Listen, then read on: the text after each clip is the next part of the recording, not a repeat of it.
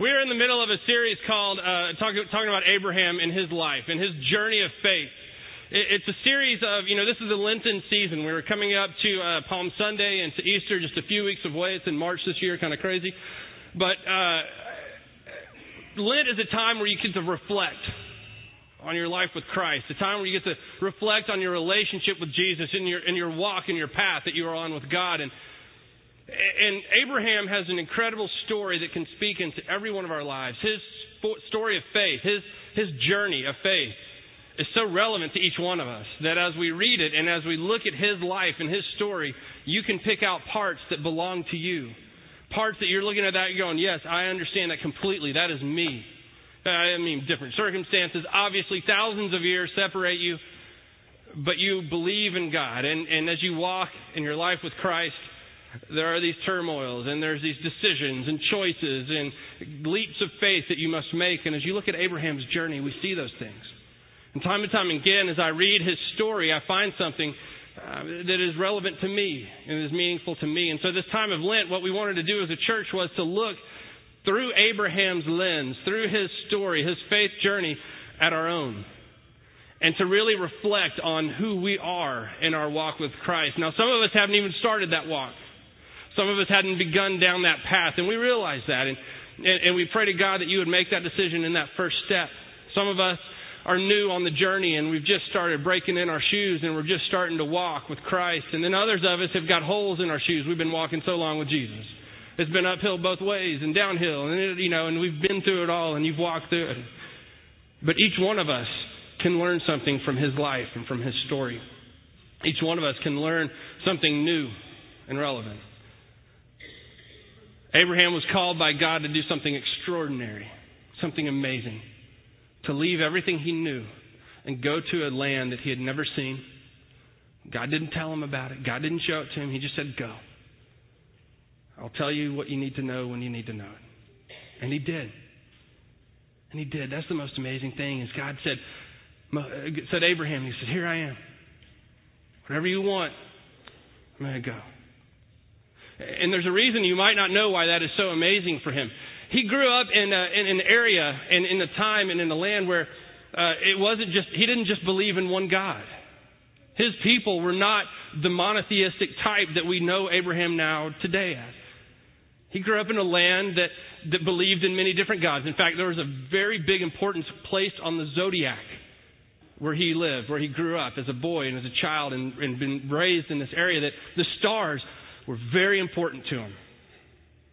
If it was written in the stars, then it was something to be believed. Genesis 15 is where I will be today. If you have your text, open up to Genesis 15.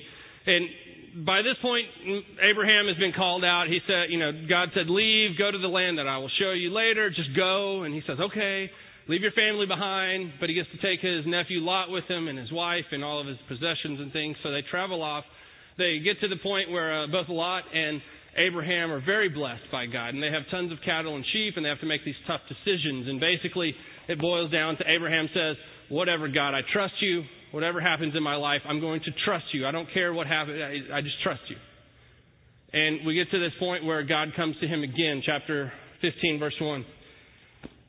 Afterward, the Lord spoke to Abram in a vision and said to him, Do not be afraid, Abram, for I will protect you and your reward will be great. But Abram replied, O sovereign Lord, what good are all your blessings when I don't even have a son? Since I don't have a son, Eliezer of Damascus, a servant in my household, will inherit all of my wealth. You have given me no children, so one of my servants will have to be my heir.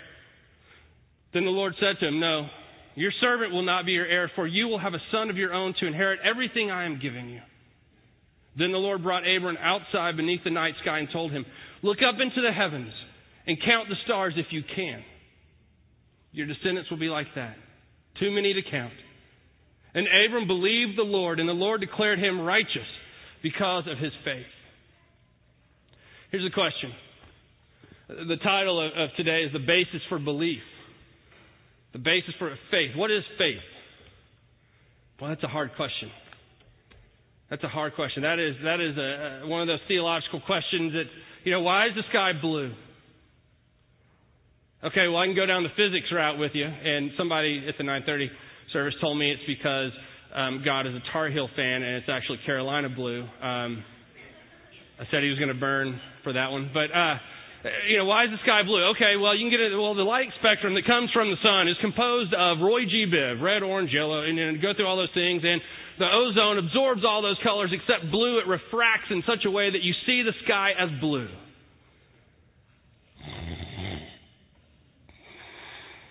Yeah, it's boring stuff, right? I, I love physics, and I, you know, I think a lot. But why is the sky blue? Okay, I guarantee you, if I ask that question to this front row who's not even listening to me right now, yeah, you just got called out, youth, right in front of your parents too, Chihuahua. Uh, uh, you know, I asked them that question, they wouldn't have known. But if I said, "Is the sky blue?" Yeah, sure it is. Of course, the sky's blue. How do you know that? Because I just see it. Okay, what if you live in Seattle? Is the sky blue in Seattle? No. Like 300 days out of the year, it rains in Seattle. The sky's not blue. Have somebody from Seattle. Okay, we were in Seattle last month, uh, or two months ago in January. I did a wedding there. And uh, when we left, it was a typical Seattle day. The sky was just, it was nasty. The sky was all covered with clouds and it was just kind of raining. Rain there is just a constant wet. It's not like hard rain here, it's just constant wet. So you walk outside and you're like, ugh. It's like College Station, really, without the humidity. And, you, you know, it's just there. But then we got on the plane and we took off. And as soon as we broke through that cloud bank, guess what I saw? Blue skies. Perfectly crystal clear blue skies. I mean, it was so bright and pretty and blue that everyone instinctively just went and shut the shades, you know, because it was so bright. It was just an immediate, like, whoa, what just happened? As people from Seattle just crawled back in their cave. But blue sky was there. Even though there was this cloud bank, even though there were these clouds that were there, the blue sky was there. And you know what? I, get, I, I guarantee you, if you talk to people in Seattle, and, and you know we have one, he plays guitar right here. He's from Seattle. They know that the sky's blue. You, just know. It's just something you grow up, you know. It's blue. It's blue. Okay, God exists. God lives. Jesus Christ will save you. Jesus Christ will forgive you. He will guarantee you eternal life if you just believe in Him. How do you know? Ooh, that's a little different. Because I can't really see that. I can't look up in the sky. I can't raise above the cloud deck and see it. Just, how do you know? That's a tougher question, isn't it?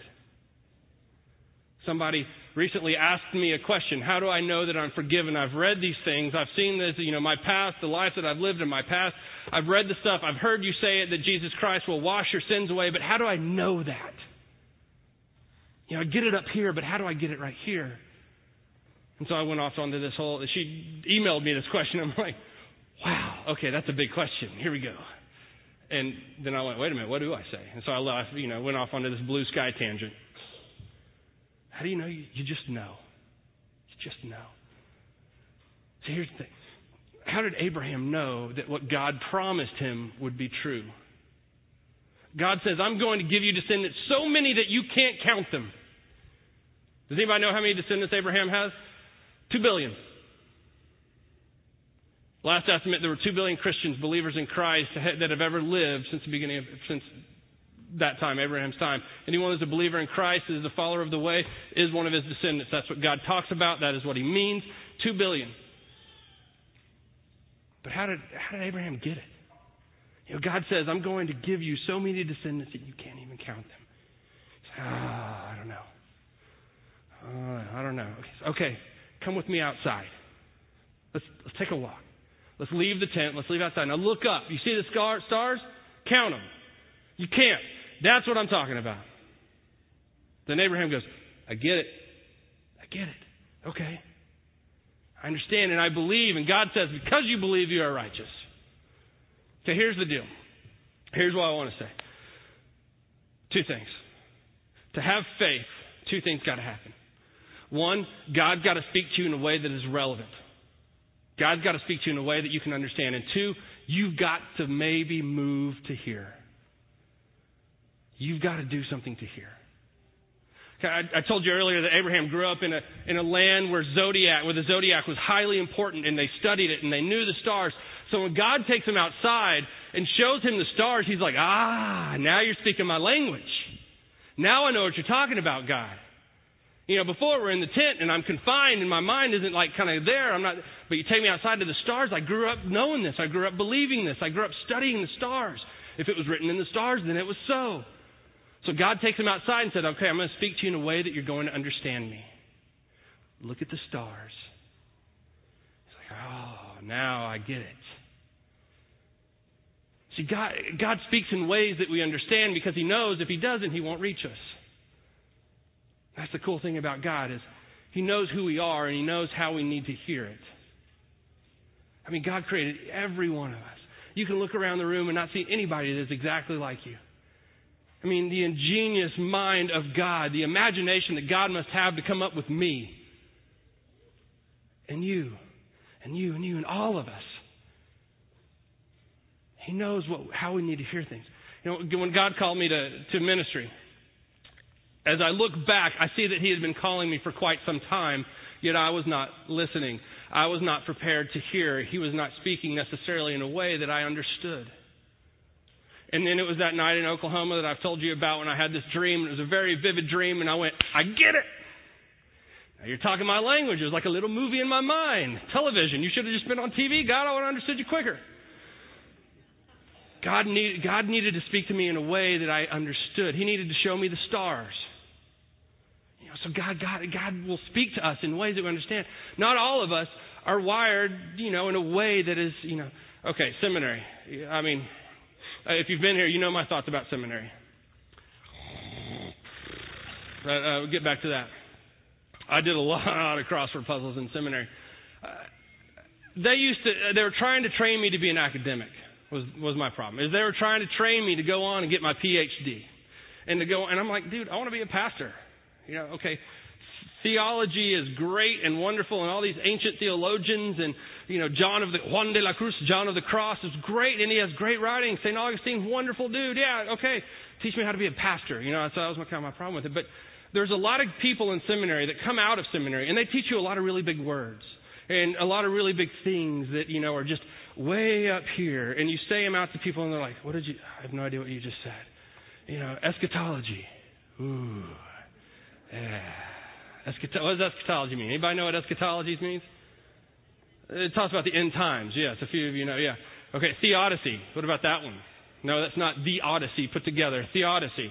Anybody know what that is? The juxtaposition of God exists in the world, God is all powerful, God is all, uh, evil exists in the world, God is all powerful, God is all loving. How do those three things come together? Theodicy. Okay, there's all this stuff that I learned in seminary that I'm like, I'm not going to get up on Sunday morning and start going, okay, eschatologically speaking, the theodicy of. Because y'all be like, what? What did Crocker just say? But there are people that do that. People that get out of seminary and they, and God love them. You know, they have their they have their sermons and they have them written down and they have, you know, in their little binders and they they start throwing out Greek and Hebrew and all those things and that loses me. You know, you start talking about Greek and Hebrew, I'm like, it's all Greek to me. You know, I, what did you say? Some people operate at that level though. Some people operate way up there and they love to think theologically and they love to, to grasp their minds around those incredibly just wild things. And, you know, and they love the Greek and they love the Hebrew and that's, that's wonderful. But God doesn't speak to everybody that way. I mean, I've said many times if it weren't for this guy Todd, actually it weren't for the girl Brooke that I was following to go see this guy Todd speak, you know, I probably wouldn't have been as into my walk with Christ at the time I was. Because I got to hear this guy who spoke just like I did, who had the same history that I did. And he was like, but Jesus still loves me. And I was like, oh, all right. Okay, I got it. I kind of get it now. You know, we each operate on different levels. For some of us, it is, you know, through reading and through quiet times and through, you know, an hour of prayer and meditation. For me, oh my goodness, that would drive me nuts. I'm way too scattered. For me, it's outside, it's outdoors, it's doing stuff. And I see God's creation, I'm like, ooh, there's a truth. There's something that just popped. You know, God talks to all of us in different ways. He's going to reach us. Here's the second point. We got to be ready to do it. One, and we have to maybe bend ourselves in order to hear him. You know, he took Abraham outside of the tent. He said, okay, let's go outside of the tent. I'm going to speak to you in a way that's relevant, but you got to be willing to come. You have to be willing to come and open yourselves up so that I can move in your life. Moses, same thing. Moses had to get off his path and go see that bush, right? He had to get off the path of what he was walking. He had to walk over here, and God's like, boo. I don't know if God actually did that, but We have to be willing to bend ourselves, to be willing to, to shape and to change and to go different places so that God can reach us. We have to be willing to let God speak to us. That's the thing. You know, Abraham was clearly open and willing. I mean, hello. God said, move, leave everything you've ever known to somewhere I'm not even going to show you. Just trust me and go. Okay. Here we go. And he goes out on this journey. Sometimes all God wants us to do is stop and spend 30 minutes with him. Sometimes all he wants us to do is change our day in such a way that we wake up 30 minutes or earlier. And we just stop and we listen. I mean, not all the time is God asking us to leave our families and leave our homelands and travel some great distance. For some people, that's true. Go to Africa, be a missionary. But for most of us, it's something small where God wants us to take a step off the path and say, boo. We have to be willing. We have to be open to hear God's voice, God's leading. How, how often do we do we try to control our environment so much that we're not allowing God to come in? Yeah, that's faith. Faith is being willing to take that step, being willing to have God meet us. God's constantly pursuing us, constantly after us, constantly right over our shoulder, just waiting for, him to, for us to turn around. We just go, Whoa, I got you now. We have to be willing. We have to be willing to take that walk, to take that first step. That's what it's all about. Even if you've been walking with Jesus for a long time, God still wants you to, to bend. God still wants to meet you. Even if you think you have it under control, like, I know it all, man. I got it all. I've, I've been with Jesus for years and years and years and years and years. I've been on the ups, I've been in the downs, I got a good prayer life, all this stuff. God still can meet you. God still can shake your world. And He wants to. Here's the thing in, in Abraham's life, he had eight conversations with God. Eight. 100 years. Eight times God spoke to him. He didn't have this. I mean, he didn't have the, the New Testament for certain, and he didn't have the Old Testament because, you know, he is the Old Testament, right? He didn't have any of these things. He didn't have the text. He didn't have God's Word. God talks to us all the time. God is constantly here waiting for you to come to Him and go, All right, God, Psalm 37, go. I'm open. I'm ready. I'm willing. That's, that's the beauty. That's the advantage of what we have over Abraham and Isaac and Jacob and Joseph and those guys. I mean, they didn't have this. Sure, they had some amazing things. They had some cool things going on. They, you know, pretty powerful stuff back in the day. But we get to go to God's Word. God will speak to us anytime we want. And here's here's the thing about this this book right here. You know, I've I've seen many different interpretations. I've heard many stories. I've heard uh, of this one very liberal pastor that threw the Bible across the room and let it hit a wall, and he's like, "It's just a book and words." I was like, "Ooh, it's delightful." Here's the thing about this: every time you open it, every time you open it, something powerful happens. You may not recognize that something powerful happens at the time something powerful and amazing happens. When you take that step, because this is taking a step out of the norm and opening the Bible and spending 5, 10, 15, 20, 30 minutes in it, reading, God is moving. God is moving. You know, it, it may be a month, two months, a few days, it may be hours later that you go, whoa. But God is moving. Here's the other cool thing about it. You could read a scripture thousand times. And maybe every time you read it, something different appears. That's the cool thing about the scripture. That's the cool thing about the living word of God is that it doesn't change and yet never stays the same. Jenna, my wife, was uh, recently she had a, a quiet time and she came back to me and she was telling me about this verse that she was reading and it was something that she had read many, many, many times. And she goes, "It was totally different today. Totally different." Same Bible she's always had. Same little notes outside, you know, same thing, open up the Bible, same page as well, you know, all this stuff. But it was different today. Why? Because God wanted, because she took a step and God wanted to meet her and speak to her in a different way today. He wants to do that to all of us. To all of us.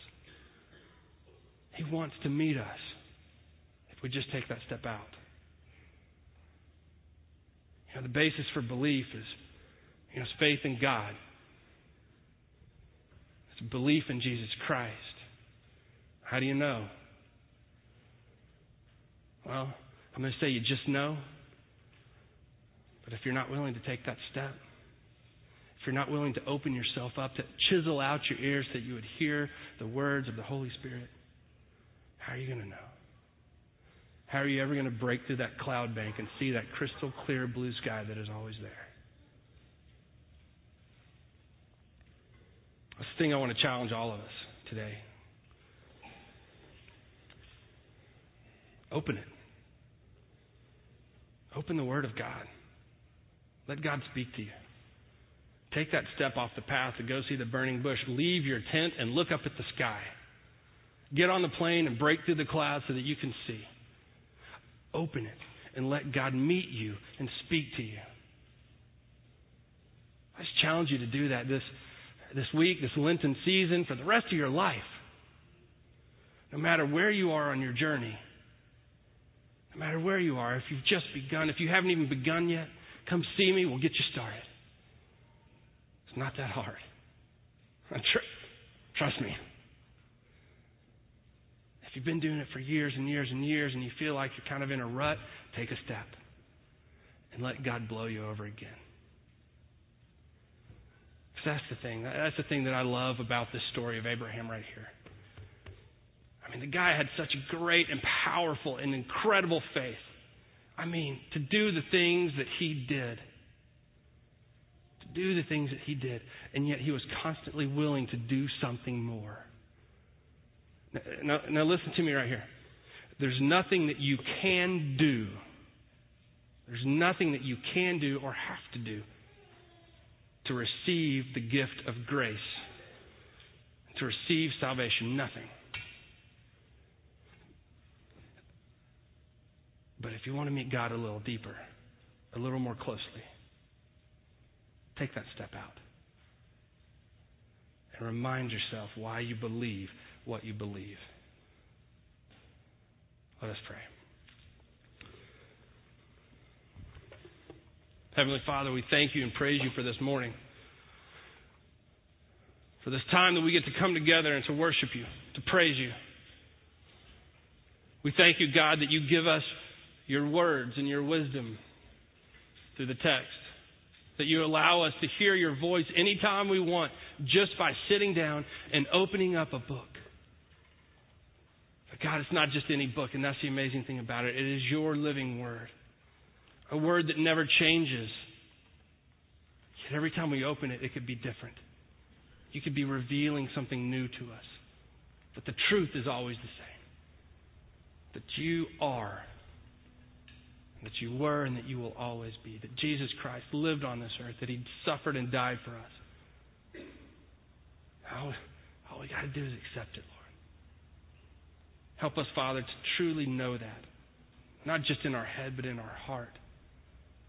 Just as we know the sky is blue, we know that you exist. And we know that we will find grace and salvation through you. As we sang earlier, God, sin has lost its power and death has lost its sting because of you. We thank you and praise you for that in Jesus' name. Amen.